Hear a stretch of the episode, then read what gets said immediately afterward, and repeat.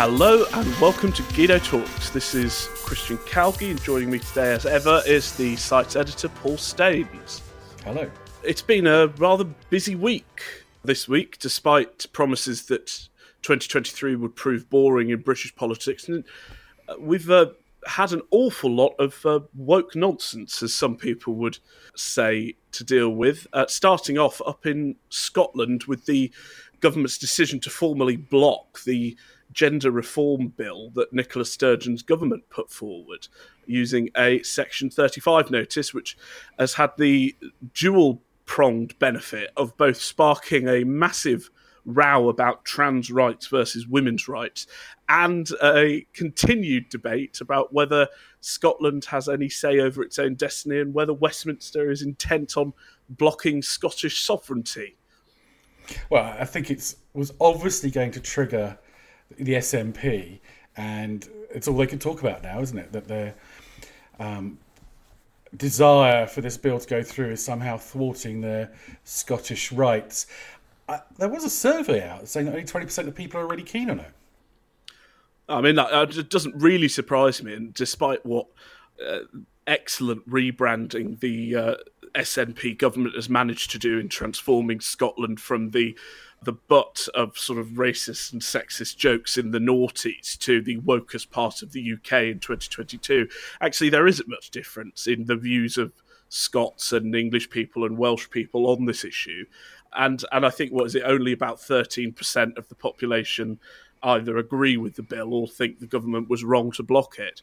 But it's played right into Sturgeon's hands, hasn't it? And uh, I think this is where the the disagreement comes for people on the right, whether they're pragmatic or, or ideologues, is should the government have uh, played into Sturgeon's hands in blocking it in this way, or should they have just bitten their tongue and, and let it go through? What do you reckon?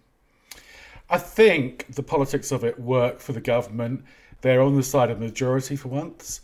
And, um, you know, Scotland is only a small part of the country. And if they're representing the majority of the public in the biggest to the biggest amount, I think that will work for them electorally.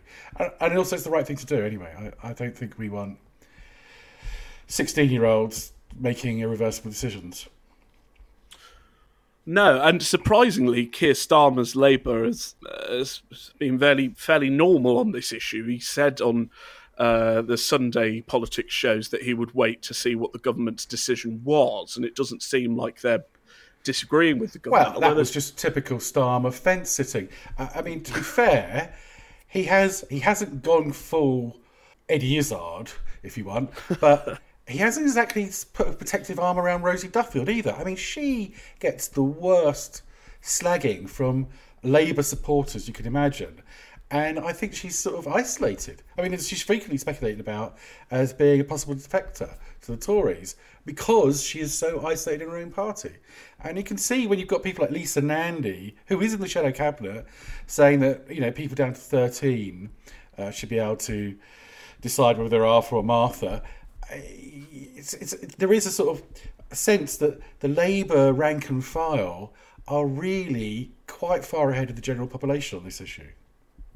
Well, it's also bizarre about how uh, important social issues are now in our political debate. I mean, you know, the main divide used to be on economics and on on on fiscal policy, monetary policy, social aid. Rosie Duffield is true Labour, but you know, this issue is so divisive and toxic, and she does seem to be in a relative minority within her party. And then you see people like Lloyd Russell Moyle going on these absolute. I mean, he's just unhinged. That no, that guy. is worth. If if you if you're listening, do take time to Google Lloyd Russell Moyle. What's how do you say it? Lloyd Russell Moyle. Moyle. his name. Yeah. Yes. Uh, jabbing his finger at, at, at, at, people like a sort of uh, trans Hitler character. Uh, it was truly just something. It didn't come over as you know. All, it was mansplaining writ large, wasn't it?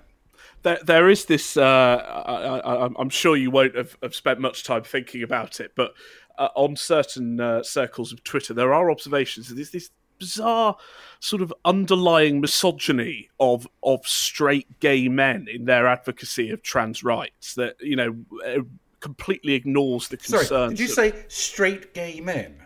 Yeah, straight gay men on the left are frequently called out as misogynists, and, and I think Lloyd Russell Moore, I- Owen Jones I, is I one know. I'm, I know I'm 25 years older than you, uh, plus. What is a straight gay man? Uh, possibly I mean cis. Do I mean cis? Is that the word? All right. Re- refer to my colleagues on that one. Um, it's a, it's Just plain vanilla gay man is what we're talking about. it? You know. Uh, and of I- course, I- I- you say that everyone that because no longer there's no longer clear blue water on economic issues and you know government intervention uh, that it's a dividing line for Tory and Labour. Gillian Keegan seems to be in Lisa Nandy's uh, role, and she's got Yes. responsibilities for um, how this is going to be dealt with in schools. I think. Yes, and, and we pointed out uh, earlier this week that despite going on a, a morning media round and breaking from the government line that, that and arguing that 16 year olds are, are old enough to choose their own gender, her new department departmental uh, head of scientific advice is um, someone who uh, in the early 2010s was heavily involved in puberty blocking trials with children as young as 12 uh, Oh yeah, results- was cheered on by um, by that mermaid. by the Tavistock Centre. Yeah, Yeah, the, Tavistock. um, uh, so I, I don't know. I presume she got a a, a bollocking, so to speak. But um, I don't. I don't think. I don't think we want education ministers going um, wobbly on this issue. Uh, I don't see how the Conservatives will keep any credibility with, you know, the the mums who are very agitated on this issue. If if uh, Gillian's going off piste in that way. But of, uh, the other the other uh, topic of debate that we've had this week is on trans conversion therapy. We learnt on uh, I think it was Sunday that the government was hoping to, on the one hand, block the Scottish gender bill, but uh, to offer up this new. Uh, conversion therapy ban that would include trans people. It was originally meant to include trans people under Theresa May, and then Boris Johnson took trans people out of the conversion therapy ban, and now it looks like Rishi's put trans people back in, even though, and if you are keeping up here, well done, uh, even though the Equalities Minister Kemi Badenoch is really not, I, I get the sense, in favour of including trans people in this bill, and now she's having to come out and mitigate this asterisk it saying, you know, parents questioning their child about why they feel trans or uh, not being entirely embracing of the new lifestyle they want to live won't be criminalised as as conversion therapists, um, and it's a very messy area, isn't it? I, I, I don't agree with this at all, and I, I, I didn't agree with it. I think you should, I think people should be allowed to convert back and forth at will. I mean, the idea that there's something sinister about you know religious uh, orders and denominations trying to change their members' views on social issues is just very intolerant. I think, uh, but you know, it's not. It's pretty unfashionable to say that. We should mention the Home Office woke document, which was the biggest story of the week, and it was just and followed up by you know the Mail and the Telegraph and everybody, where the Home Office civil service, which is completely enthralled to the whole woke ideology, despite 13 years of Conservative majority government. Um, uh, you know, saying homosexual was an offensive phrase. I, I literally don't understand that, and you shouldn't call people mate. I mean, it was it was one of the most astonishing bits of woke civil servicery we we've seen. I mean, we cover this all the time, and I was reading this document that we got sent, and you know, we probably disagree, uh, you and me, about some of the words, but I, I, I was staring at it. I just cannot fathom how homosexual is now is now an offensive term. Um, you're not allowed to call bisexual people greedy, which is a self-deprecating joke that I make all the time. So I can't work in the Home Office, um, and you can't call people mate. And this was the was it the anti-terrorism like Homeland Security group that are having lunch meetings about language.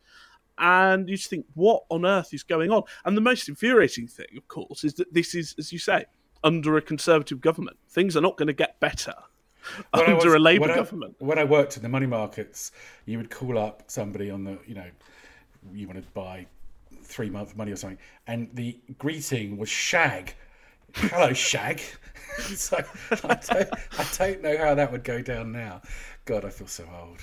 I think it's time to uh, maybe move on to a topic that might actually affect uh, ordinary people. And that, of course, was uh, what was going on on Thursday, the big uh, announcement of the second stage of the Levelling Up Fund. The government announced, I think it was about 2.1 billion quid's worth of uh, funding for projects. And whilst the areas that uh, received these uh, large, nice pots of money for little projects were very happy, there is, of course, the the wider question, isn't there, Paul, of whether this is fair or whether this is actually pork barrel politics. I think it is pork barrel politics as government policy.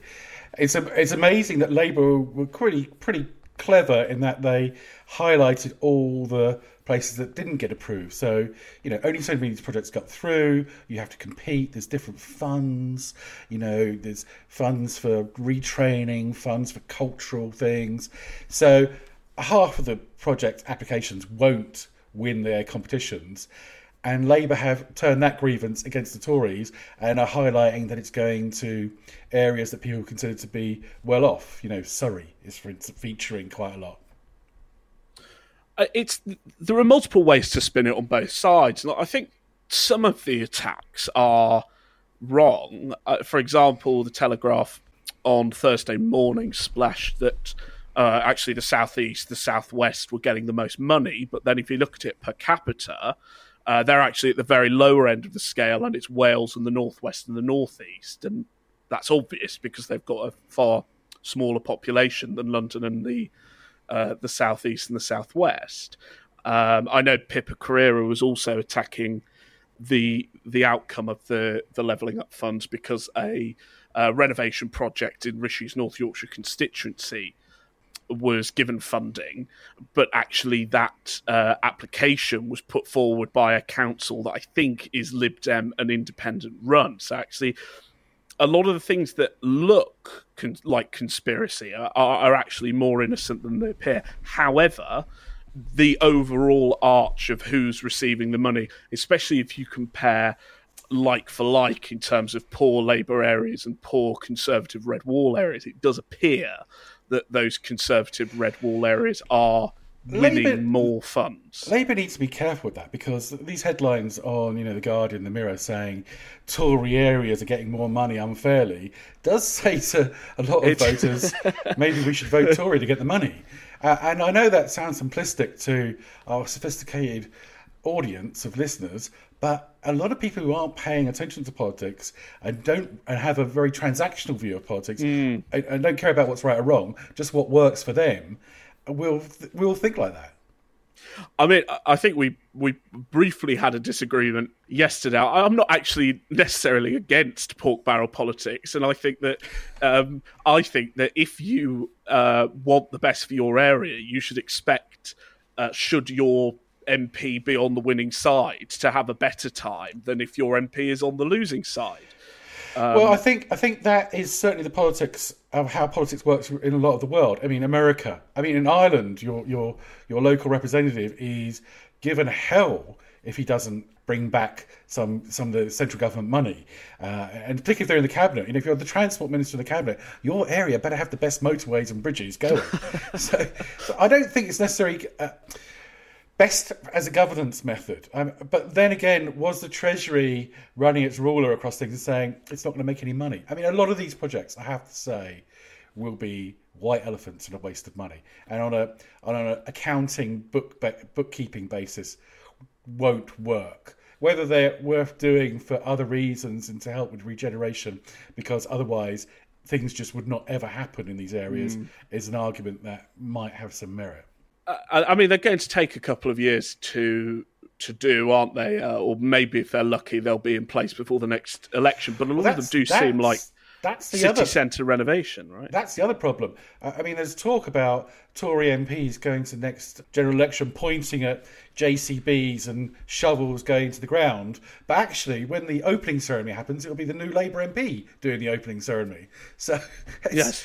the timing of levelling up when you're when you've already got two years isn't necessarily politically as as politically advantageous as the government might be hoping.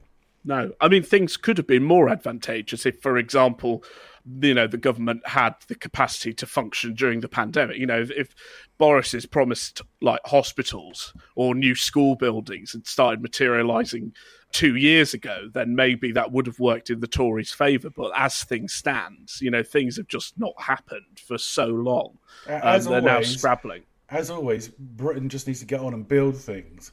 And, you know, the, the planning process and delays in constructing anything from reservoirs to houses are just at the root of a lot of uh, Britain's long term problems it also, I suppose, doesn't help that, um, as far as I'm aware, someone who is broadly politically switched on a, on a day to day basis, absolutely no one has a clue what levelling up actually means. Um, three years after a gen- what four years after a general election, I think, um, I think it means everything to everyone. The Tories are telling MPs to point at things. Don't try and explain it in kind of theory or ideological terms. Just point at actual things, which makes sense. Um, talking about uh, you know how to frame something, the Tories didn't really manage to frame Starmer going to Davos Well, uh, Rishi went around the north, flying about incidentally in a jet, opening up and announcing things. Yeah, I mean. It... Davos is one of those difficult things, right? Because it's and you just fall foul of so many sort of conspiracy theories quite often when talking about it. But there's clearly a divide, and it says a lot I mean, it's unbelievable actually that you've got a, a system now where the conservative prime minister is opening up you know, job opportunities in deprived northern towns. And the Labour leadership have jetted off, off, to Davos to speak alongside billionaires and world leaders about, you know, f- fiscal consolidation and, and, and competence. Yeah, it was. It was. A, I hope he's enjoying the champagne, and if, if, if you can get a bit of skiing in, but I don't think that's really Starmer's style. Um, it's all part of Labour's efforts to, you know, not scare the horses, isn't it? You know, to appeal to big business and to try and shake off uh, Starmer's own left wing past.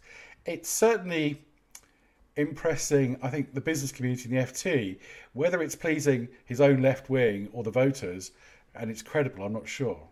It already it seems a bit already sort of soulless and corporate, and I, I know they're playing from the Blairite playbook on this, but it's difficult to get enthusiastic about Labour, isn't it? Um, especially, frankly, because I don't think the the main thing that Britain needs, as we've already said, is to actually get building.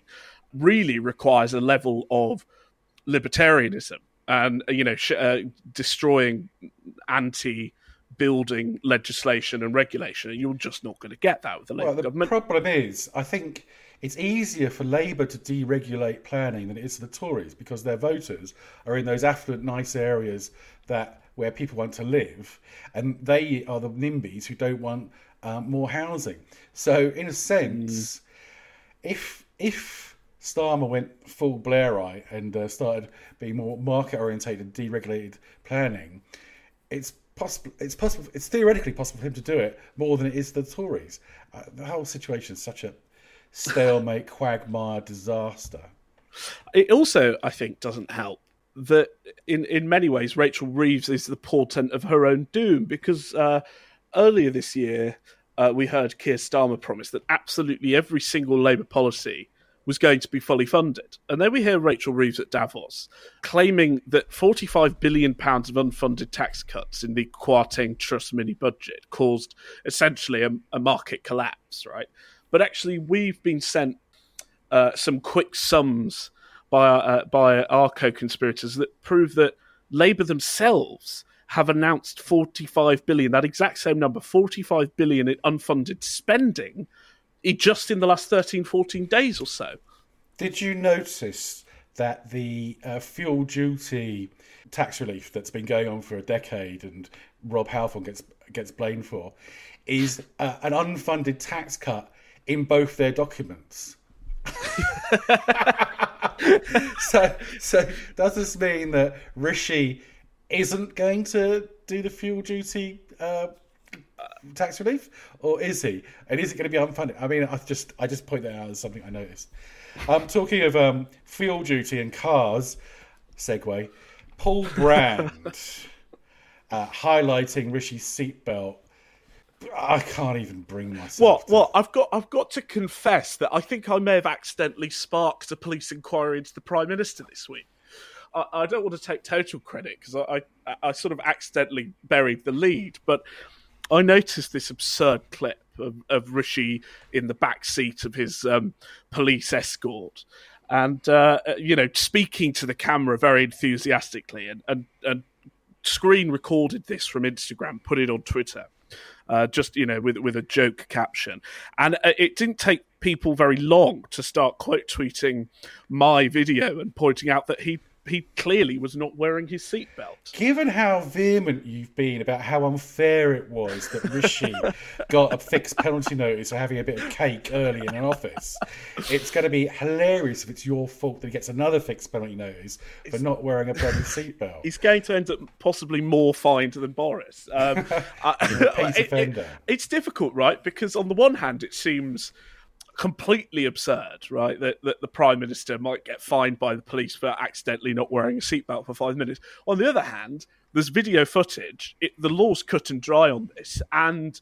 Uh, I think Harry Cole of the Sun pointed out that yesterday alone, Hampshire police recorded eight offences of people not wearing seatbelts whilst in their cars, and Haven't the Tory got- gov- and the Tory got- government launched a new campaign to tighten up laws against people not wearing seatbelts in about November last year. The thing I don't like, actually, if people are caught breaking the law, then they've broken the law, they've got to pay the price. But there's this sort of nitpicky, niggling thing by journalists these days, which is to try and trip up people, oh, you know, on, on every little thing. And it's the same way that, on the one hand, lockdown parties and all that by staff in number 10 was one thing, and I think it was quite outrageous that it broke the law. On the other hand, Rishi turning up accidentally early for a meeting and being in a room while there was a cake present probably didn't warrant um, a fine, but that's a mark against his character forever. So um, that's you know one upside. Boring politics. Prime Minister might be might be forced out for not wearing a seatbelt. Who knows?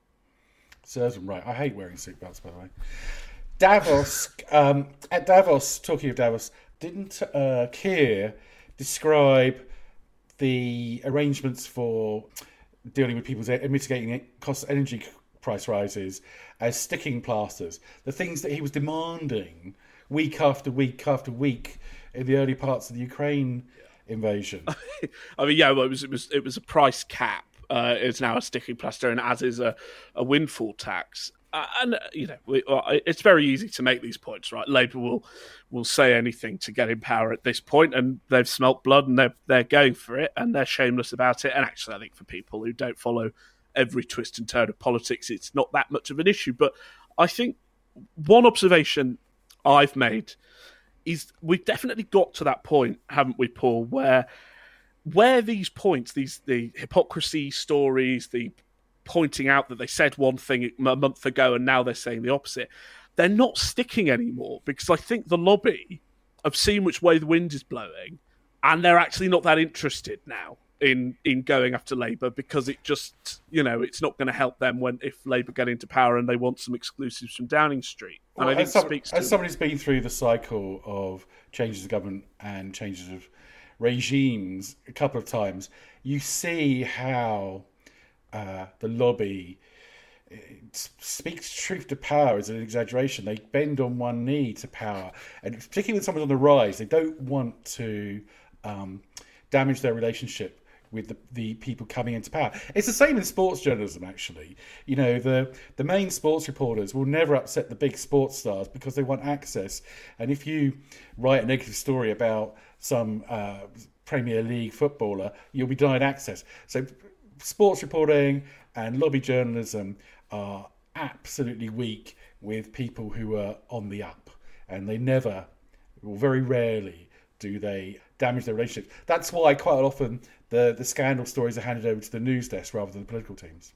Yeah. And I, I mean, um, I think the Telegraph at the moment is a very funny example. I mean, they've just got how many times have they splashed on sort of Labour policies over the last week or accepted things? It's very obvious, and I don't doubt that after a couple of years in Downing Street, the the right wing press will be back to their old um, their old muckraking. But um, it, you know, Labour's got a huge amount of freedom to sort of do what they want at the moment because these these hypocrisy stories are just not sticking. Right, let's change subject completely now. Tory seat selections and the general situation with Tories standing down, uh, boundary changes. It's causing a lot of friction, uh, which is all great fun, and, and panic, I'd say, on in the Tory ranks. Would you agree? Yeah, it is. Uh, this is this is twofold. Firstly, um, you've got a lot of Tory MPs, um, you know, old guard, grandees, if we want to use that that journalese, standing down because they can see what's going to happen at the next election, and uh, you know, some unbelievably safe Tory seats are going to be um, annihilated by Labour. I think we're going to have quite a few Portillo moments. So you've got on the one hand, you've got a lot of vacancies coming up.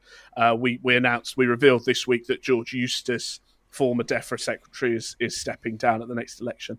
And you've got the boundary review, uh, which, whilst unlike previous boundary reviews, isn't reducing the overall number of constituencies, uh, certain regions are seeing reductions.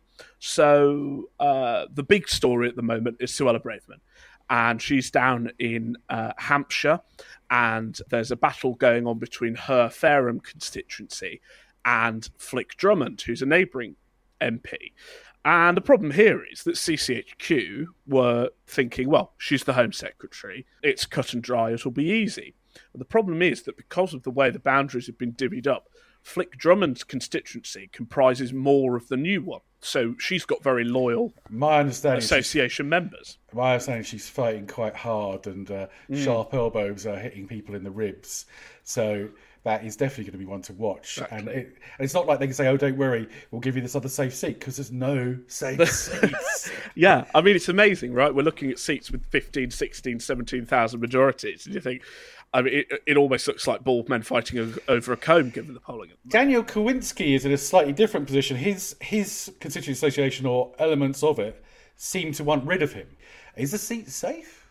Uh, I wouldn't say it's the safest in Shropshire, but given that um, Owen Paterson was a neighbouring constituency MP with a twenty odd thousand majority and managed to lose it to the Lib Dems in a by-election, it certainly certainly isn't safe. I mean, you know, Daniel Kawczynski. Uh, if you want a positive um, fact, he's the tallest MP. If you want a negative fact, you can see any any of the stories written about him over the last three years. He's a He's an interesting character. He's and, the MP um, for Riyadh, isn't he? Saudi Arabia. he is, yes. Um, I think he's also the MP who charged the taxpayer quite a few thousands for Polish lessons, even though he claims to already speak it fluently.